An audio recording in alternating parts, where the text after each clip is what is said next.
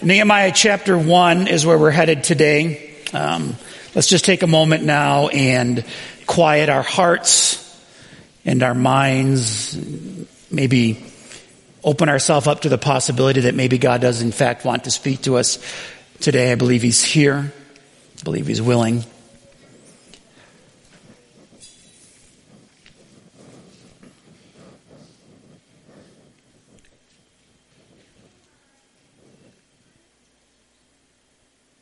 We desire to hear from you today, O oh God, through your word. Amen. I wonder if you've ever been in an impossible situation. Maybe you've been in an impossible situation and all eyes were on you. In the early 2000s, I was in that kind of place. I had a decision I had to make that would determine the future of someone I cared about deeply that was working with me in ministry. This individual made a series of decisions and choices that some thought should disqualify them from the role that they were serving in.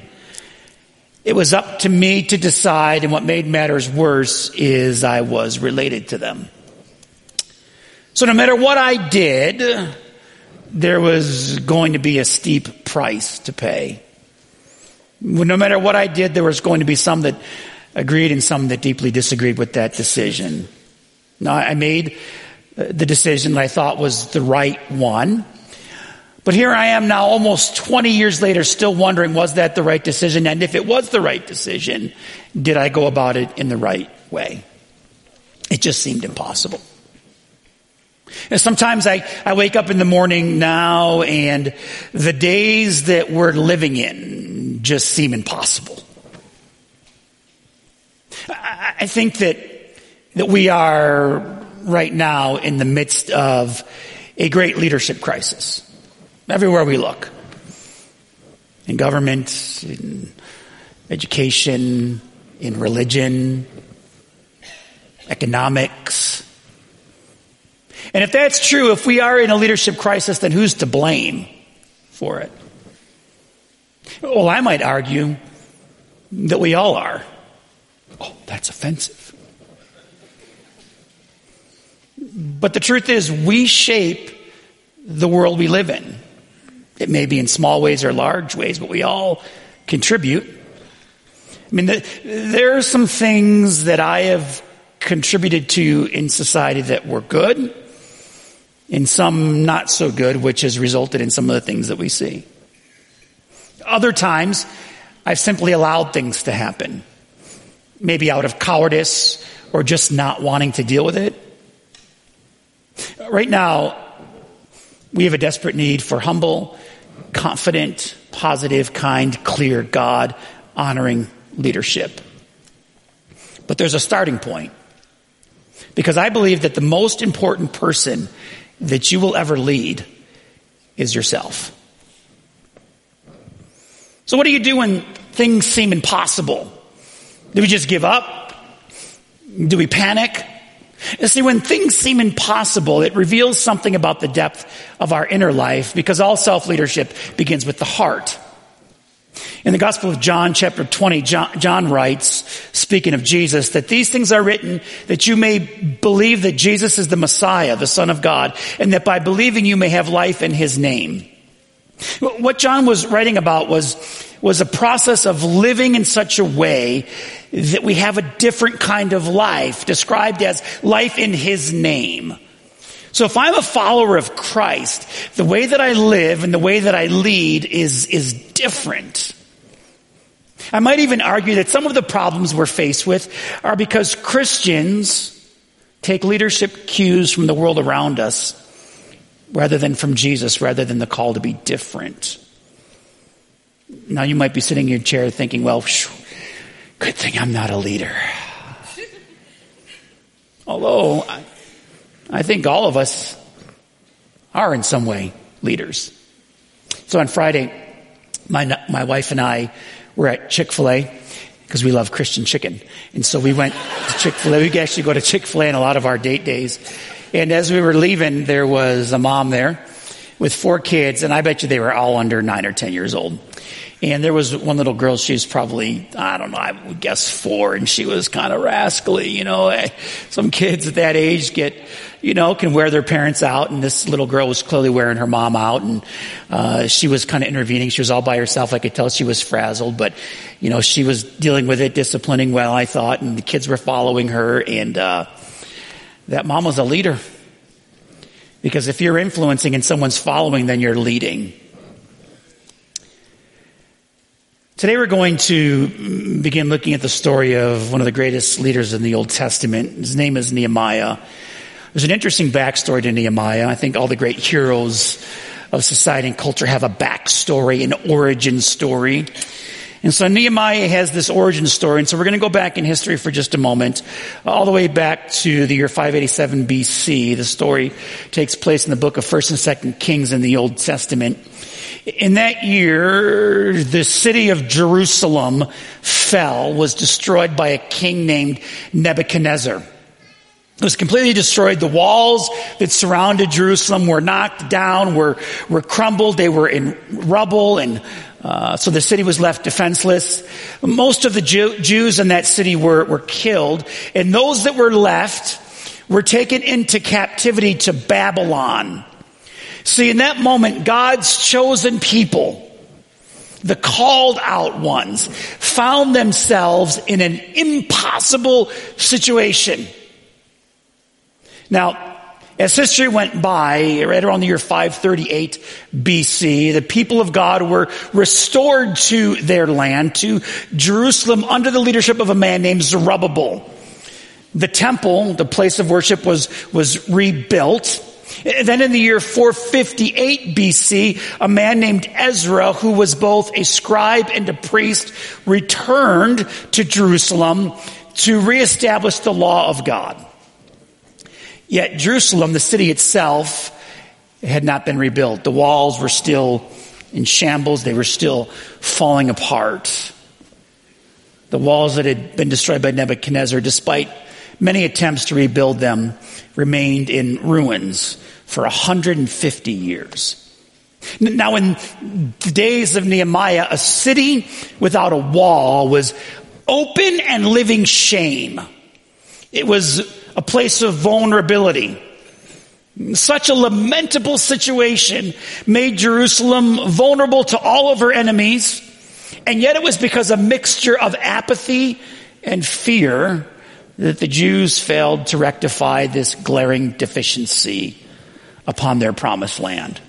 And so what was needed was the dynamic catalyst of a God inspired, God honoring leader who would step in when things seemed impossible.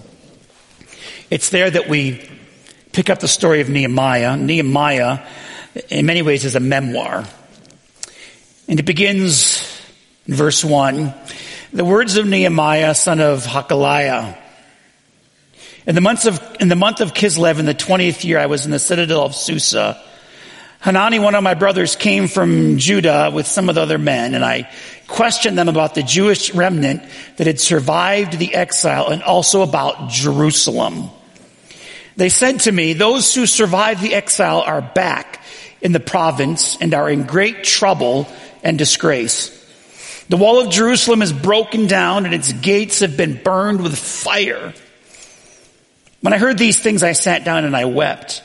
For some days I mourned and fasted and prayed before the God of heaven. And I said, Lord, the God of heaven, the great, awesome God who keeps his covenant of love with those who love him and keep his commands, let your ear be attentive and your eyes open to hear the prayer of your servant that I'm praying before you day and night for your servants, the people of Israel. I confess the sins we Israelites, including myself and my father's family, have committed against you. We have acted very wickedly towards you. We have not obeyed the commands and decrees and laws that you gave your servant Moses.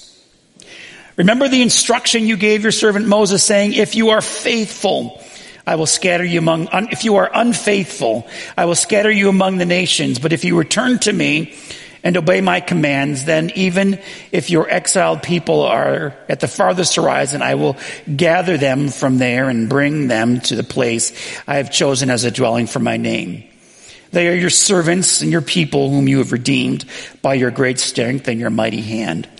Lord, let your ear be attentive to the prayer of your servant and to the prayer of your servants who delight in revering your name. Give your servant success today by granting him favor with the presence of this man. I was cupbearer to the king. The most important person that I will ever lead is myself. Now, Nehemiah uh, never returned to Jerusalem. He stayed in exile. He was born in captivity. It's all that he'd ever known. But Nehemiah uh, developed a habit of practicing self, good leadership, good self-leadership, and it's evident in the way that he handled the impossible situation of the need for Jerusalem to be rebuilt.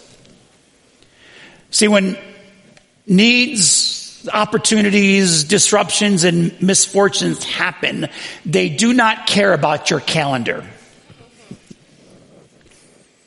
Nehemiah was having a fine day when his brothers showed up and said, those who survived the exile and are back in the province are in great trouble and disgrace. Jerusalem is broken. The wall is broken down. Its gates have been burned with fire.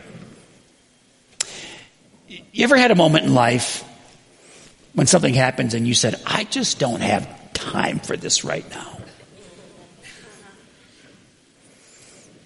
Your life is going in a great direction.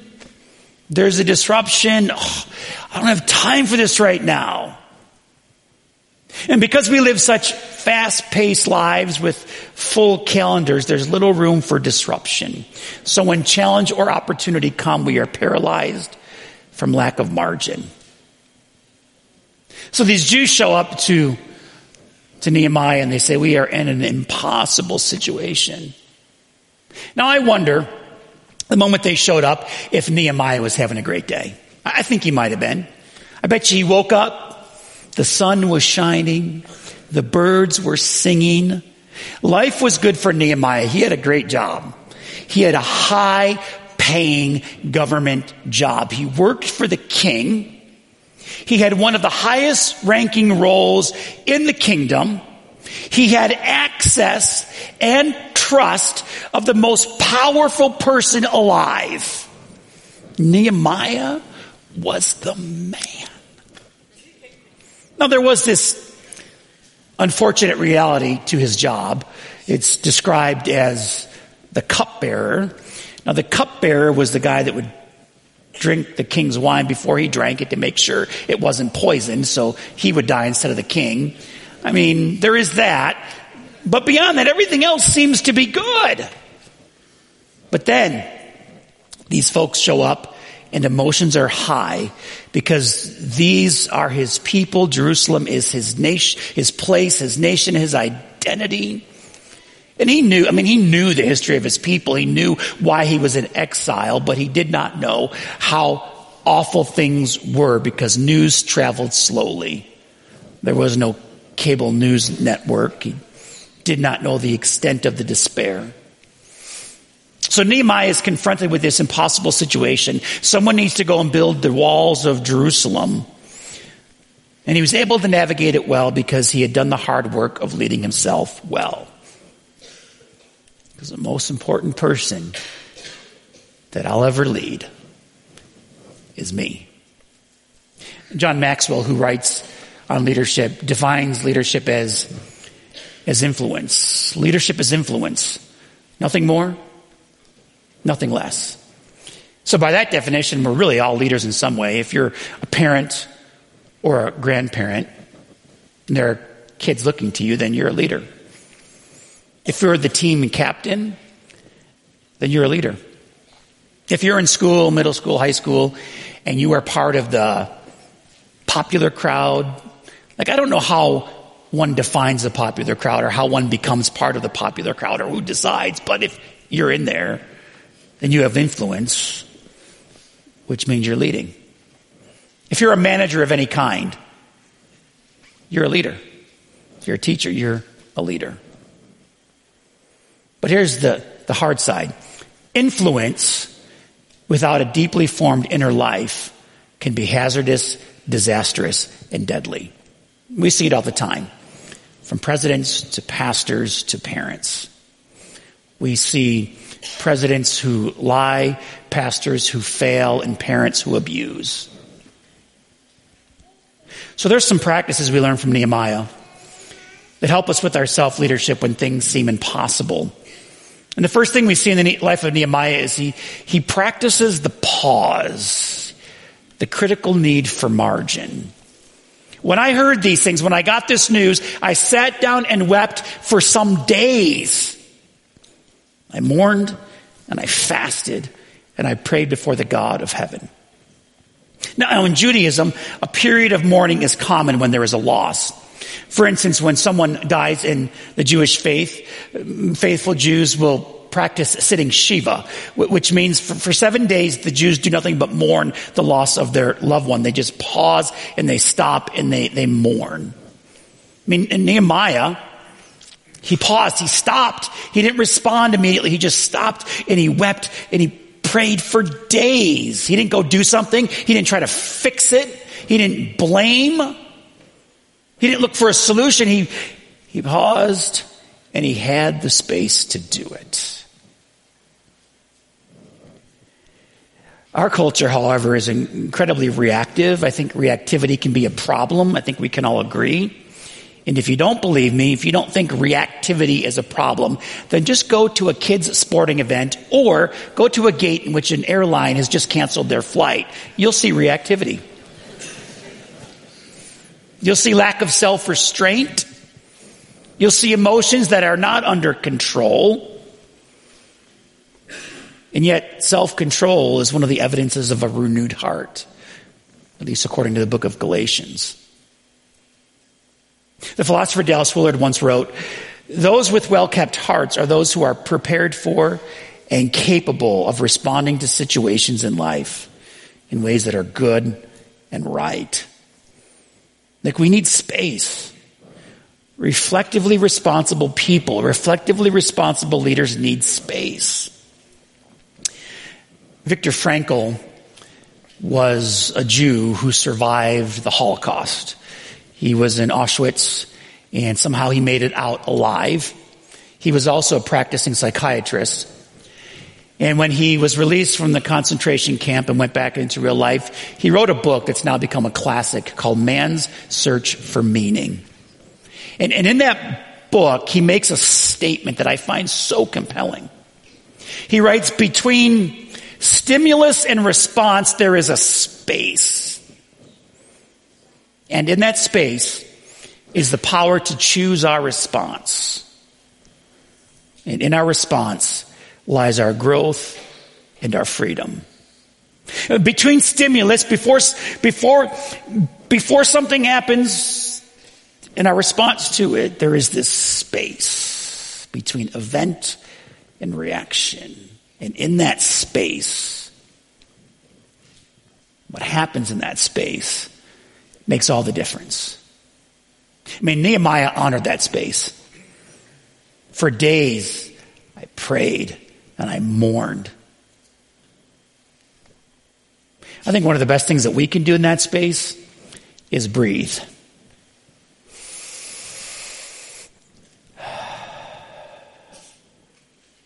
Because, see, your breath is a reminder of who you are and where you come from. In Genesis chapter 2, verse 7, the Lord God formed a man from the dust of the ground and breathed into his nostrils the breath of life. And man became a living being. I am a creation and reflection of God. But the breath also reminds me that as a follower of Christ, I'm filled with God's Spirit. In John chapter 20, Jesus has resurrected from the dead. He appears to his disciples and he says, Peace be with you. As the Father has sent me, I am sending you. And at that he breathed on them and said, Receive the Holy Spirit.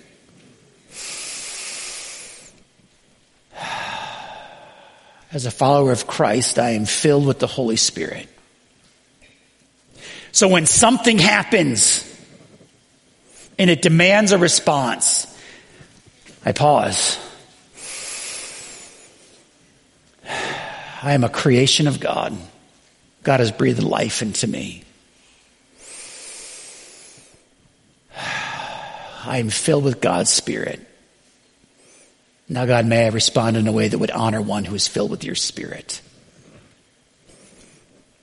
See, Nehemiah honored that space because what happens in that place makes all the difference.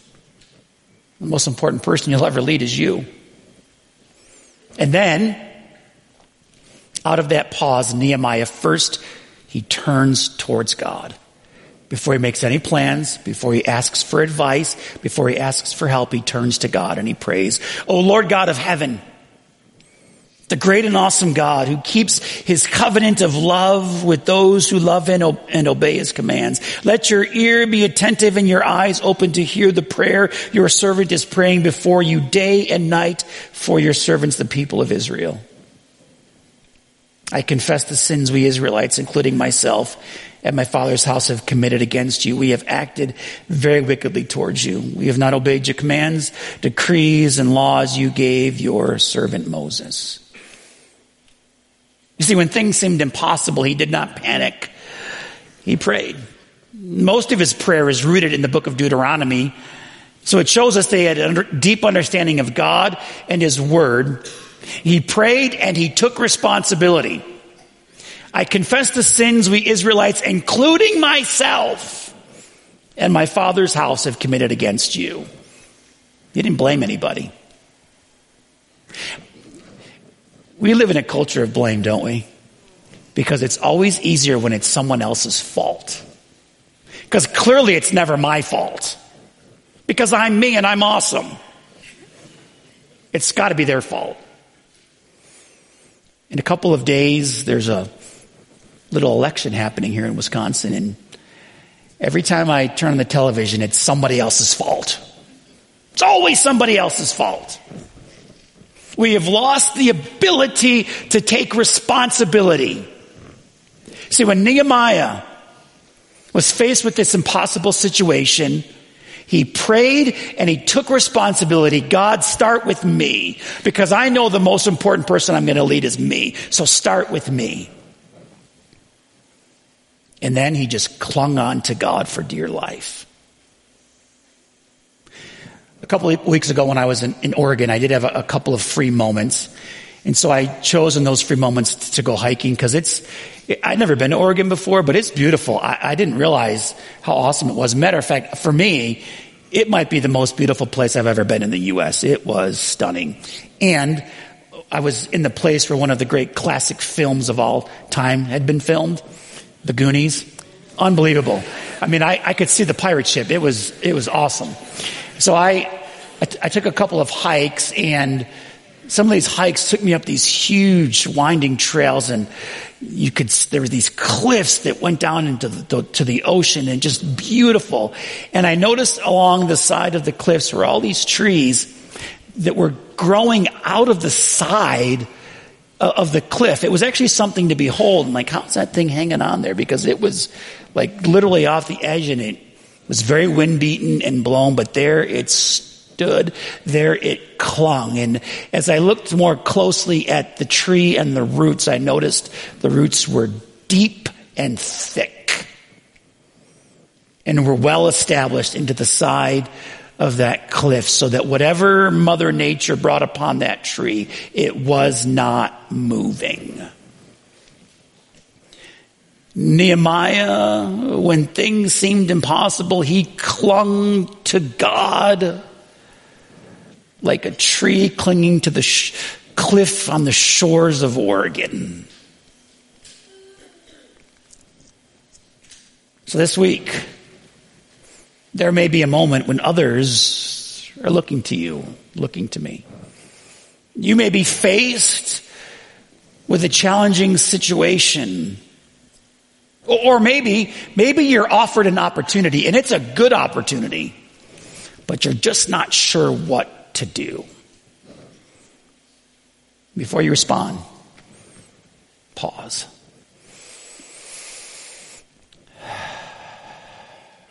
God has created me. God has breathed life into me. As a follower of Christ, I am filled with His Spirit. And so now how would one filled with God's Spirit respond to this? And then as you face that challenge or opportunity, we turn to God in prayer and quiet in the scriptures before we do anything else. Trusting that that Spirit that's in us will lead us. I'm going to ask our worship team to come. And I want to leave you with this question. What would life look like if we took a few simple lessons from a man named Nehemiah who was faced with an impossible situation, but he was prepared for it because he led himself well? Because the most important person you'll ever lead is you.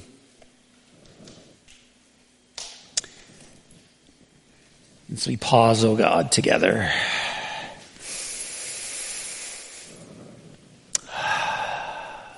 I am a beloved creation of God Almighty, an intentional creation. You have breathed life into me. From that very first breath I took, it was because of you.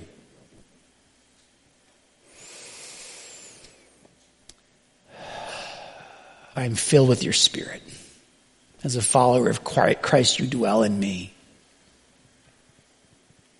And so as I navigate this next week, both the, the really good and the really challenging, help me to respond in a way that's honoring of you. And before I do anything else, would I turn to you? because you know the beginning, you know the middle, and you know the end. And so, God, I choose to trust. Amen.